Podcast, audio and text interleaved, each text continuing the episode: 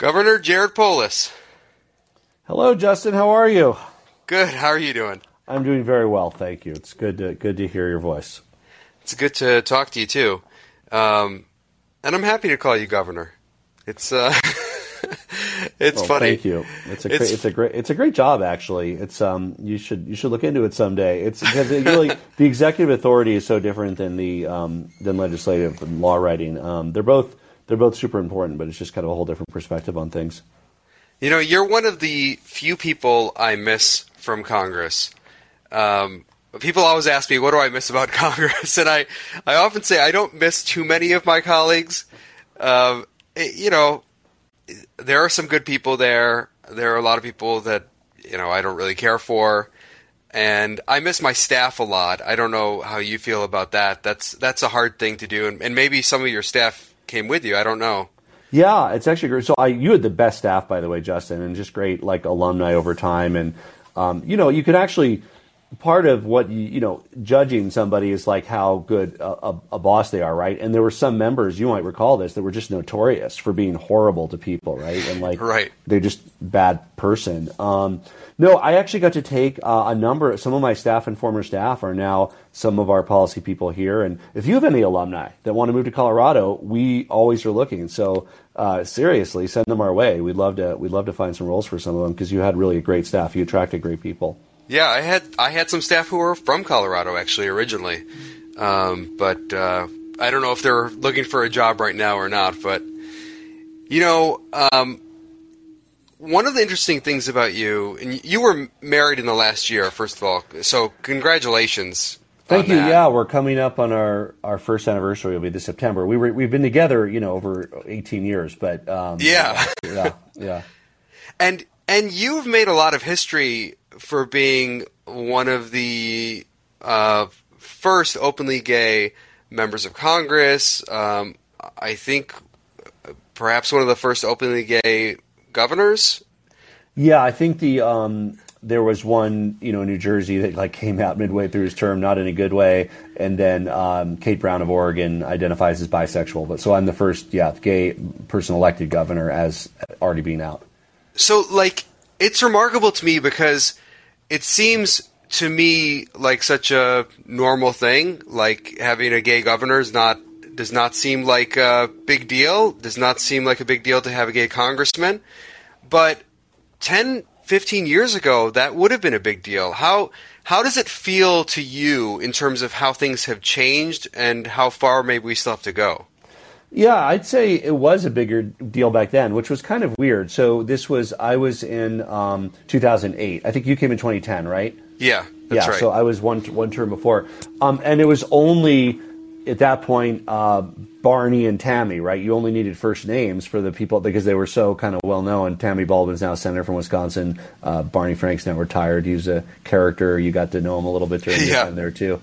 Um So it was a novelty uh, at the time, and um, it, it was it was it was you know I, I think by by the end of it, by the time I finished serving, there were more L G B T members than I can count. I couldn't even tell you, Justin, how many there are now in Congress. It's probably not parity with the general population, but it's like eight, nine, ten. I don't even know. It's just like a lot, um, and uh, you know, again, it's still not parity, but like I, what maybe what.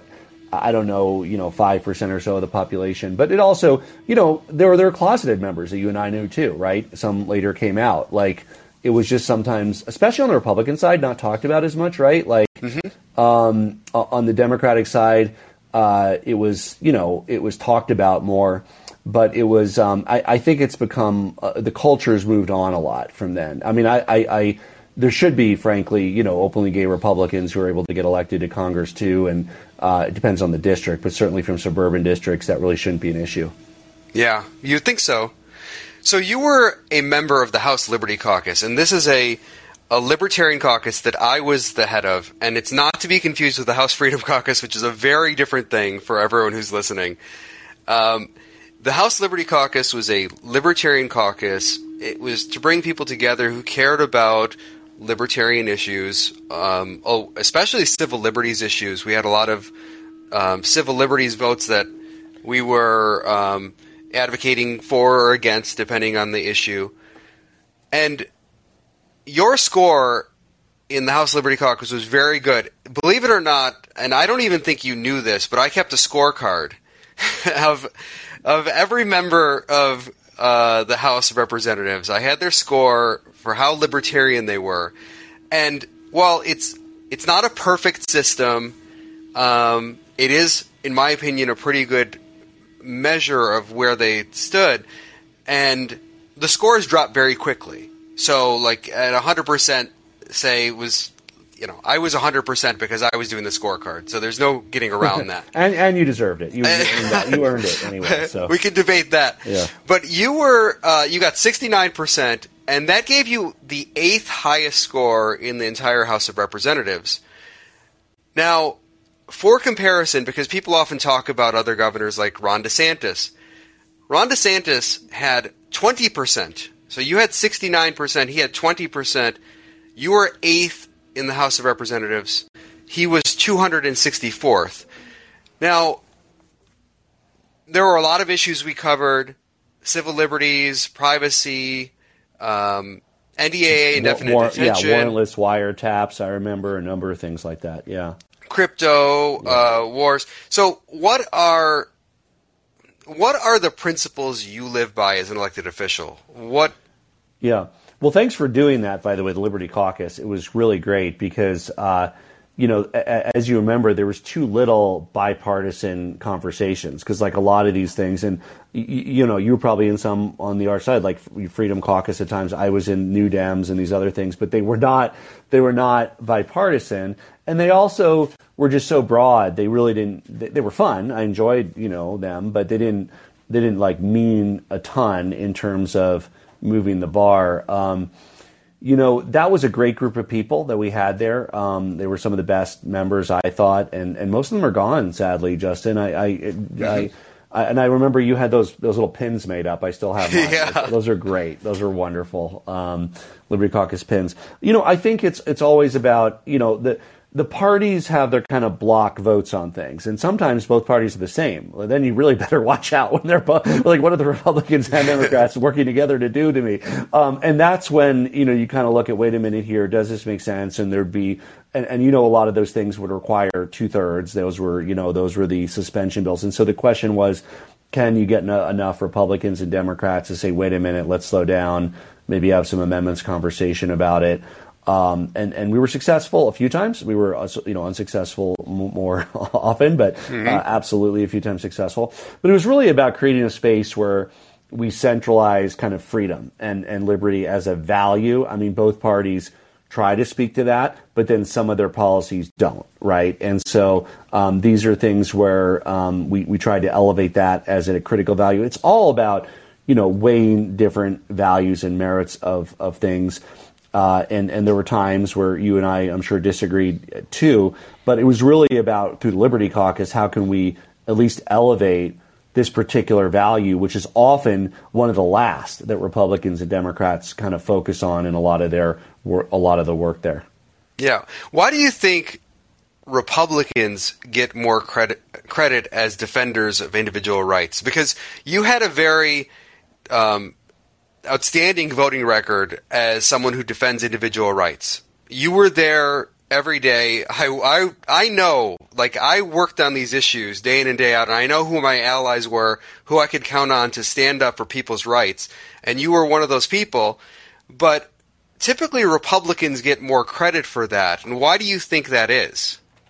Well, they, they talk about it more. I, I don't think the policies are better. Um, you know, I mean, it just depends on your policy, right? Like, on things like when there were floor votes on marijuana legalization, you had almost every Democrat and very few Republicans. Obviously, choice for women, you know, also very lopsided. But a lot of on the on the issues where Democrats are good on freedom issues, they don't always talk about it as much from a freedom lens, right? They might Uh, talk about it from uh, other perspectives. But I think that kind of individual freedom lens uh, was something that Republicans tried harder to apply to an agenda that didn't really fit with the value, but they tried more um, than, than uh, in terms of selling their policies uh, in that vein. So, you know, on the actual policies, it obviously depends. I mean, traditionally, of course, Democrats are better on personal freedom. Republicans have been historically better on economic freedom, but not not by any means have Republicans been good on economic freedom, and many Democrats have not been necessarily good enough on personal freedom. So e- even where they kind of espouse to be the center of those freedom, you know, based discussions, um, they've they've often come up short on the actual policies. Now, being a governor, I'm guessing, is very different from being a congressman. Yeah. What what to you are the big differences? In fact, when I've reached out to you on things, I've always been a little bit nervous that your schedule's crazy, and like when when you're dealing with members of Congress, you kind of know what their lives are like. Are you under constant supervision and monitoring as a as a governor, because like you are the governor, like they have to they have to make sure that you are in some sense uh, protected, shielded. Um, you don't say the wrong thing at any time. Whereas a member of Congress kind of can go their own way, and it's a little bit more of every person for themselves. It's re- it's really different just from that individual. Like like like an example is as a member of Congress. You remember this, we would fly all over every weekend, like back home, obviously most, but like, okay, fundraiser in New York, fundraiser in Las Vegas, you want to study something on the ground. I went to the border, you know, I don't know if you did, I went on a CODEL to the border, I went on international, you know, you're always kind of learning, doing stuff, observing. As a governor, you really are very tied to your state. Like in Colorado, and it's no exception, many states are like this, you're technically not the acting governor when you're out of state. No, I have a lieutenant governor I chose, and that's fine, but still, you are... you are not supposed to be out of state very much. Um, so I, you know, two or three times a year leave the state. And then, yes, the executive detail in every state, there are wonderful dedicated state troopers that are uh, dedicated to this. And so the other thing you notice is I don't, you don't really drive anymore. I mean, as congressmen, and maybe most people listening think congressmen are driven around. No, I mean, maybe sometimes, but generally you're driving yourself, right? Like I would park my car at, at, at uh, you know, Reagan National Airport in the parking lot. And then I'd get back, you know, the next week I'd get there and drive it right in. Um, so like, yeah, you don't, you, you are, uh, which is actually kind of nice from a sense, because the brain space you have towards getting places and parking and get, getting in, like there's just not a lot of time for that, right? Like, cause you're always managing a pretty, a huge enterprise. Like in Colorado, thirty-one thousand employees, we have smaller state government per capita than most states, which is great, but like still it's a, it's a, it's a, you know, it's a lot to run. Yeah. So is it hard to feel like you're just a regular person? Cause when you're, when you're a member of Congress, yes, you've got the position and the title and all that, but if you want to just go to the movie theater or, you know, go to a restaurant or whatever, you can do it. People might recognize you. They might say hi, but I, I feel like maybe if you're a governor, it's like too big a deal almost. It was one advantage of the mask wearing era when enough people were wearing masks and I could, I wore one and nobody knew who I was in the grocery store.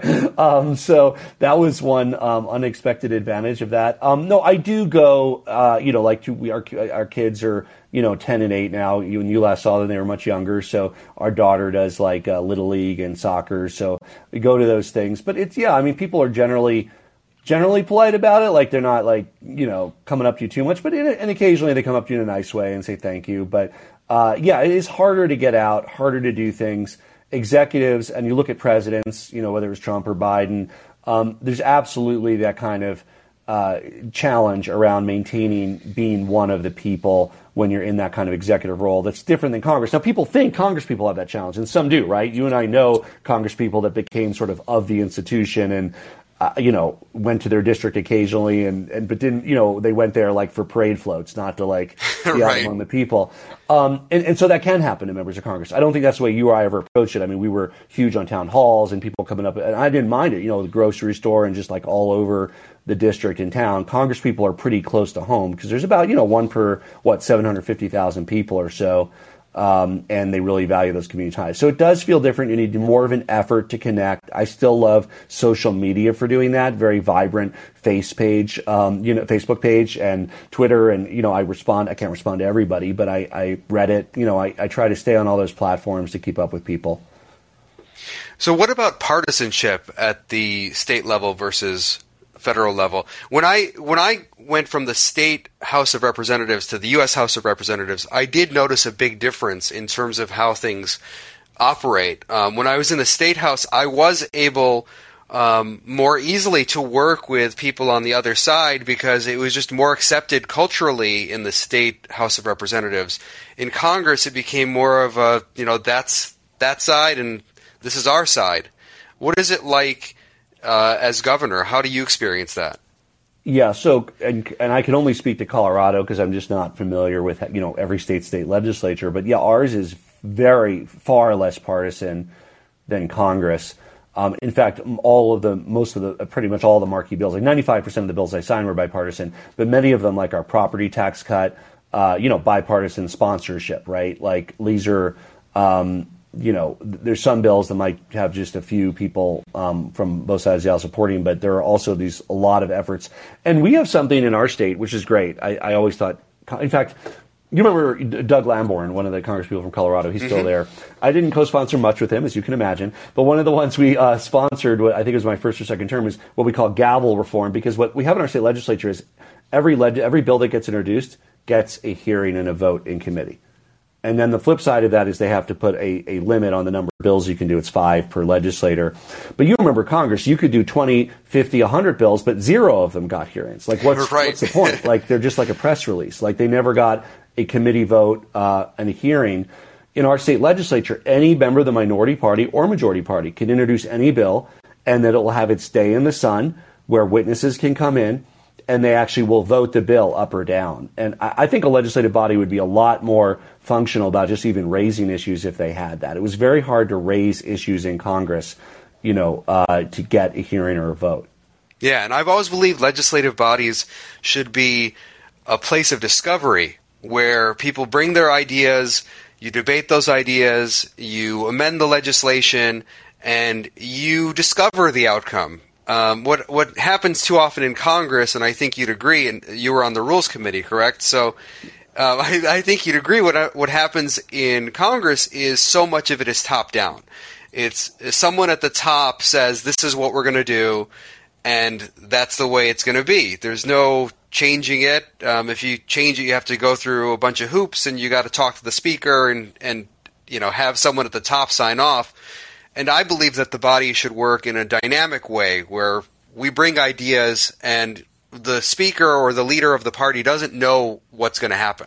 Yeah, and like one process that was wonderfully open while we were there, most of it was not, it was the appropriations process, which you remember. And so you and I would always both bring forth spending cuts in nearly every single appropriations bill. I think we might have won, like occasionally, we usually lost, um, uh, but we always would bring forth these, I thought, sort of common sense, but at least we were able to bring them forth and debate them. On most of the other bills, we couldn't even...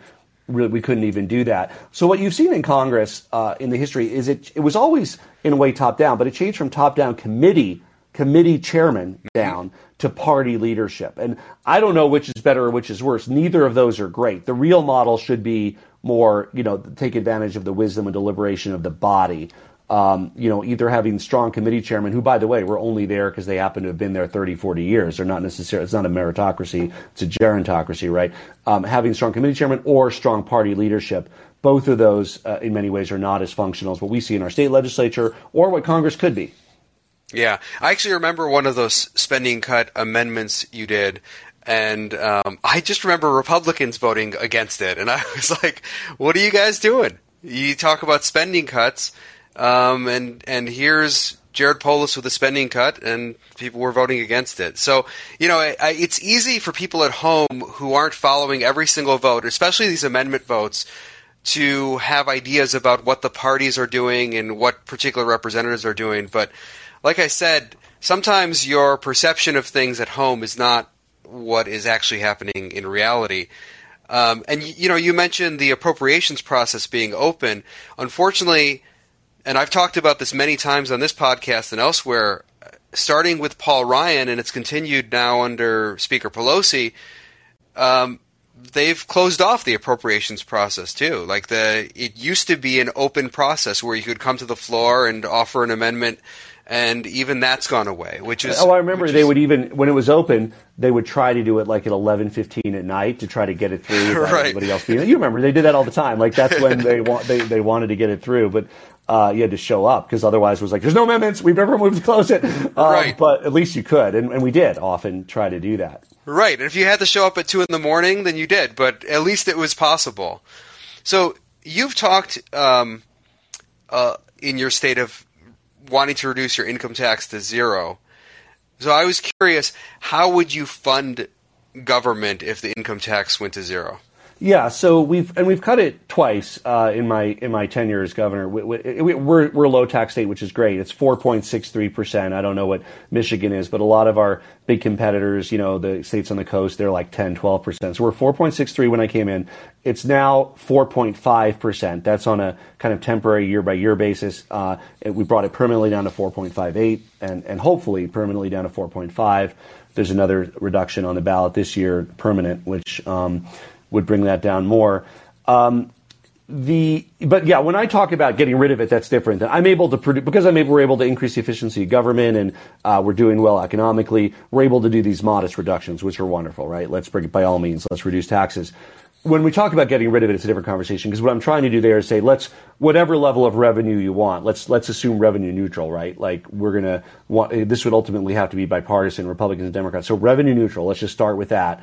How, what form of taxation do we want to have to meet the revenue needs that we agree on? And, and it's a different conversation whether you want government bigger or smaller. That's why I'm saying for this one, let's just say revenue neutral. And for that conversation, uh, I don't think I, I, I think the income tax is one of the worst taxes that we have because it taxes productivity.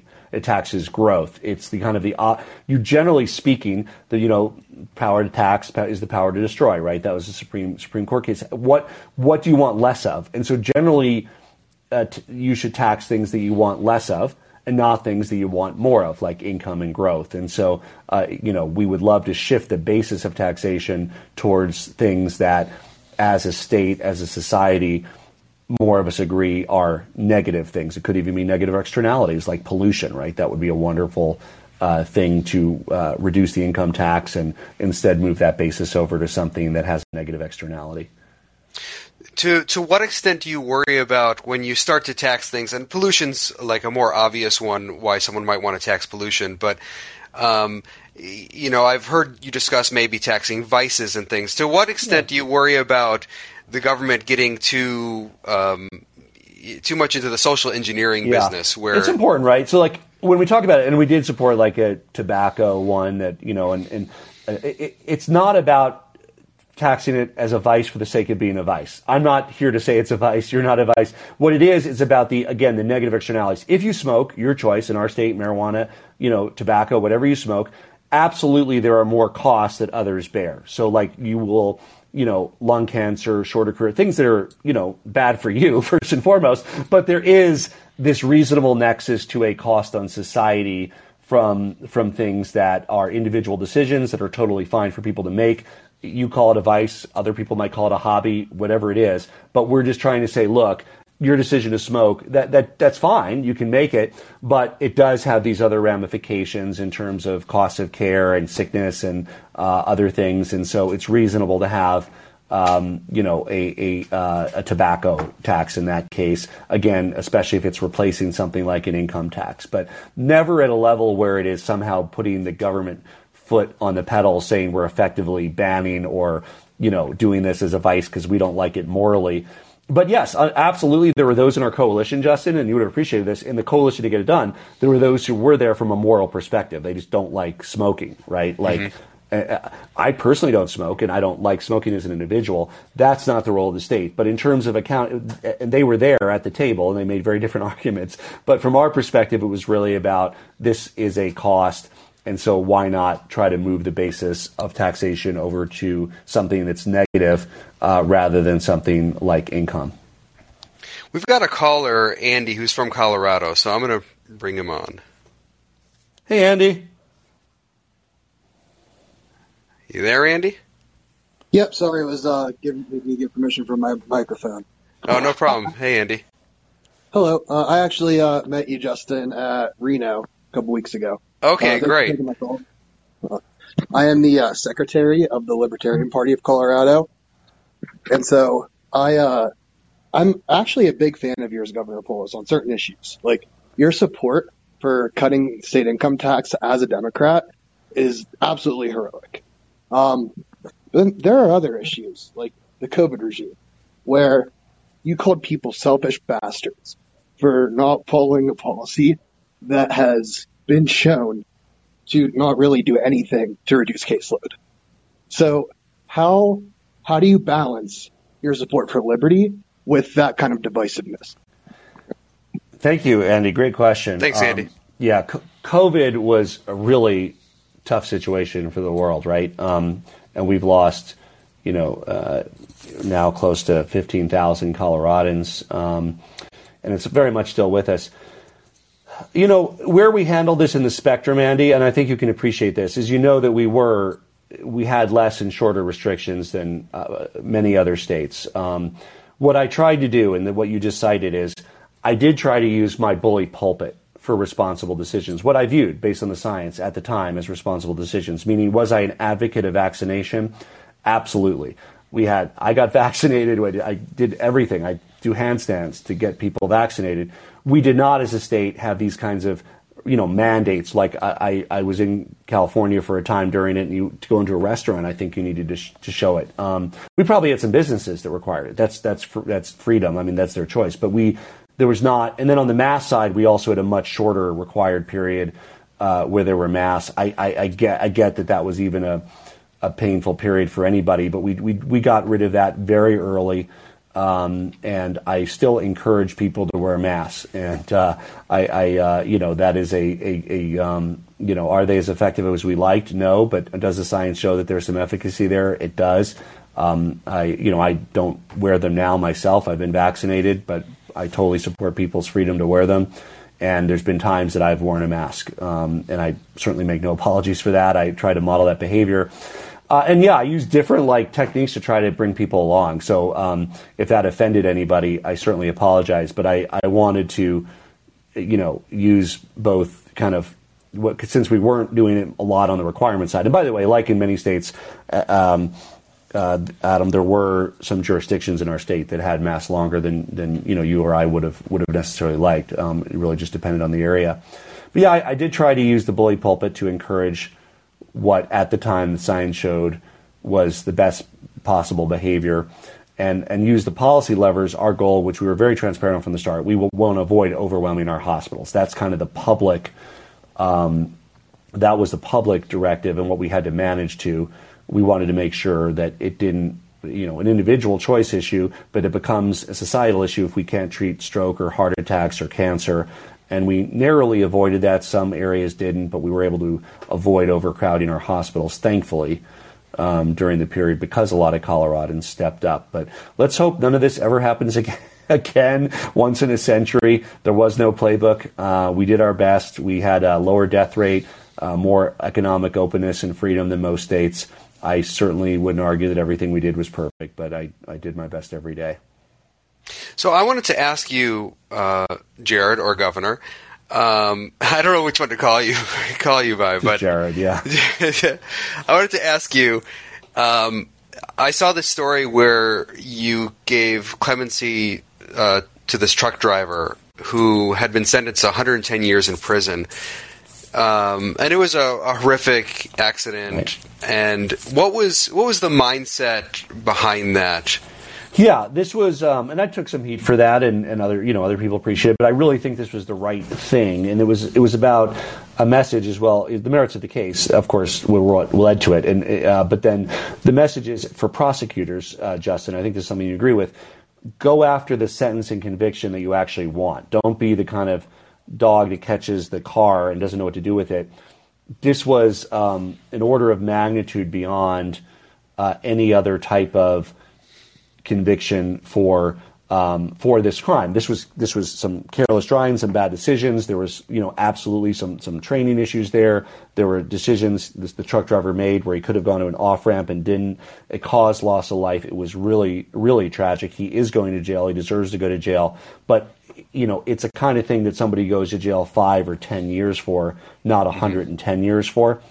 And so there was an outcry, a public outcry at the time because of the one hundred ten years. And it was a it was a very reasonable public outcry. There's and, and then, you know, could they have potentially adjusted it through the court system? They potentially could have. But I also thought it was important, A, to address this this sort of uh, disparity of justice.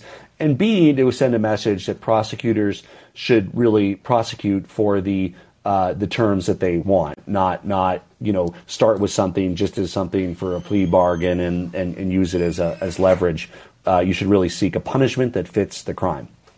Yeah, absolutely, and I, I think there has been a lot of uh, abuse by prosecutors over the years, where they charge everything under the sun and then hope someone pleas or someone you know uh, gets something that sticks. And It's it's sad to see, you know, obviously we don't like to see anyone get killed by any accident, but it's sad to see a young man, you know, get one hundred ten years. Um, and, and especially when you like, look at just yeah. the precedents, you say, look, in these other, no case is identical, to be clear, Justin, and to be fair right. to victims, but there's plenty of cases where there's this kind of, sadly, you know, uh, careless driving, loss of life. And you see other sentences that are nowhere near that magnitude, and you're like, wait a minute, this is a disparity, this is not just, uh, and it's because of, as you said, the, the particular charges that they were using. Yeah. So I, I feel like I have to ask you, because it's been such a big issue in the news, abortion is an issue that divides libertarians. There's historically been um, a lot of uh, pro-choice libertarians. Increasingly, I think there are more pro-life libertarians, but it's a, it's an issue that very much divides libertarians. And Colorado has very liberal abortion laws, and you've been quite supportive of, of those abortion protections. So what's your response to people who agree that women's rights are at stake? So they, they agree. They say, yes, women's rights are at stake here, and those are important. Um, but they also believe that the unborn are persons deserving protection. Yeah, I never thought I'd see the day where the Democratic Party was more pro-choice than the Libertarian Party. Um, because, as you know, Libertarian was a staunch pro-choice party. Still is. But, I mean, um, at this point, there's more of a discussion. I, I think those discussions are at the individual level, Justin, right? So this is, um, whether it's legal or not, right, it's an individual decision, right? Even in states where it's illegal, um, it's a decision somebody makes. It's illegal there, but, you know, it's it's a back alley, whatever it is. It's tragic uh, for everybody involved. Um, but this is something where it's really between a person, their doctor, their faith. It's the area, it's kind of area where government should tread very, very lightly. Um, and so that's kind of my value that informs why I'm pro-choice. Um, I just see this as, you know, offensive for the government to say, this is the way you have to think about, uh, about how or if life starts or when life starts, because, um, it's a very personal, uh, opinion that people have based on their faith, also based on medical opinions. Is it a viable fetus? Is there a risk of life to the mother? Uh, I don't think the government should be the judge and jury on that. Like, yes, it's enough risk to the mother where it's okay. Or, I mean, that's that's not that's not good um, to invite government, you know, into people into women's wombs. Now, you've been mentioned many times as a future presidential candidate, and I, I don't want to ask you right now whether whether you're going to run in the future. And I get that too, where people say, "Will you run for this office or that office in the future?" And, and you know, you're you're busy and you're doing um, uh, what you need to do for the people of Colorado. So, like, I'm not going to ask you whether you're going to. I'll run just say for if there's if there's president. a future presidential candidate on this uh, podcast, it's going to be it's you. So that's just, that's, that's that's much more likely. So you are mentioned, though, and the I think the reason you're mentioned is because you are doing things um, differently. You you are a more libertarian Democrat than most Democrats in um, in that particular office as governors throughout the country.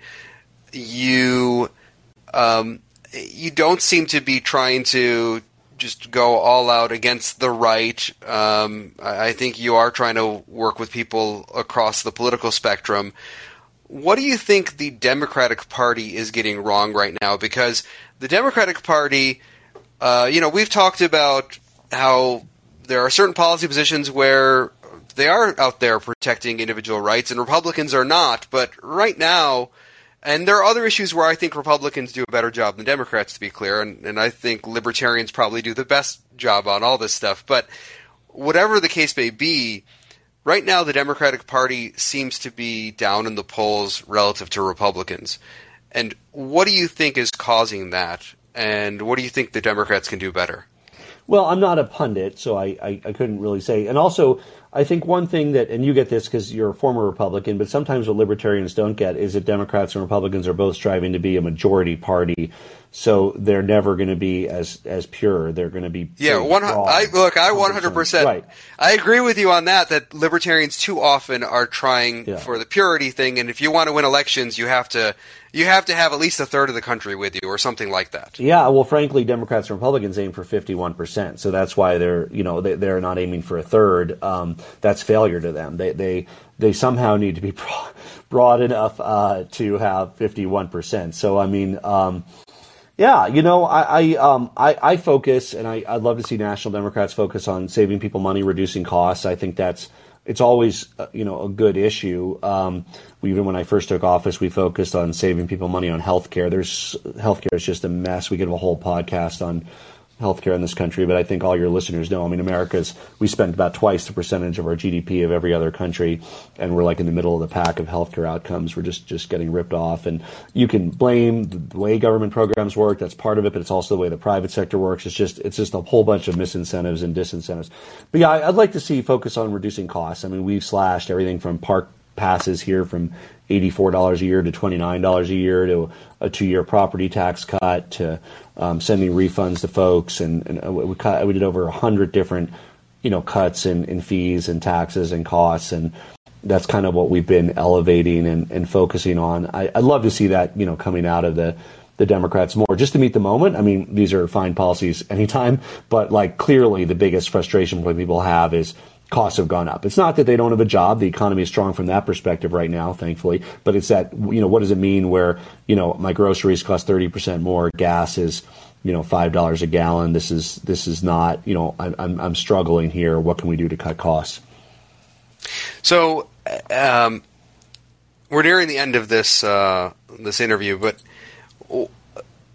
do you still play any video games as governor? Yeah, I play, uh, well, not as governor, but under my anonymous handles I do. Um, Le- do League of, have... Le- yeah, people never know when they're playing with the governor. League of Legends is our main one that we play. Uh, wh- yeah. Which ones, which ones do you play? Well, I don't play as much as I used to. Like, BioShock is one of my favorite video games, and I don't, I don't know if you're familiar with it, but um, I, I love the game BioShock. Uh, people like to think that it's uh, it's... a criticism of libertarianism, and I think actually it, it shows what happens when you don't stick to your principles. Um, but that's a, that's a uh, fantastic game, and from time to time I'll play video games with my kids, like, you know, Mario Kart and some of the old school Nintendo games. They're all into things, yeah. Isn't that great? So our, our son is still in this phase, but yeah, we the, into the old the, the Nintendos you and I grew up with. He's likes playing a lot of those kind of retro games, um, which right? I can hold my own in. The new games on the um, on those systems, I'm not as good at. I'm more of a P C gamer, so um, you know that. So like StarCraft, uh, Warcraft, Age of Mythology, League of Legends, those are the main ones. Yeah. So I was um, I was in Colorado uh, last year, and I went to Casa Bonita, um, and I took I just took a tour. Um, I, I assume you've been there, right? Have you? Absolutely, many yeah. times. Uh, in fact, Matt and Trey broke the news that they were buying it on. I had uh, we set up a little like. fake talk show for them. So my one episode of my talk show that I was the host of, we had Matt and Trey, and they got to break the news that they bought Casa Bonita, which is pretty cool. Yeah, and I'd love to go back when they when they reopen. I think they're still working on that, correct? Yeah, exactly. It should be better. Like, I grew up with it. You know, you went there as a kid, brought our kids there.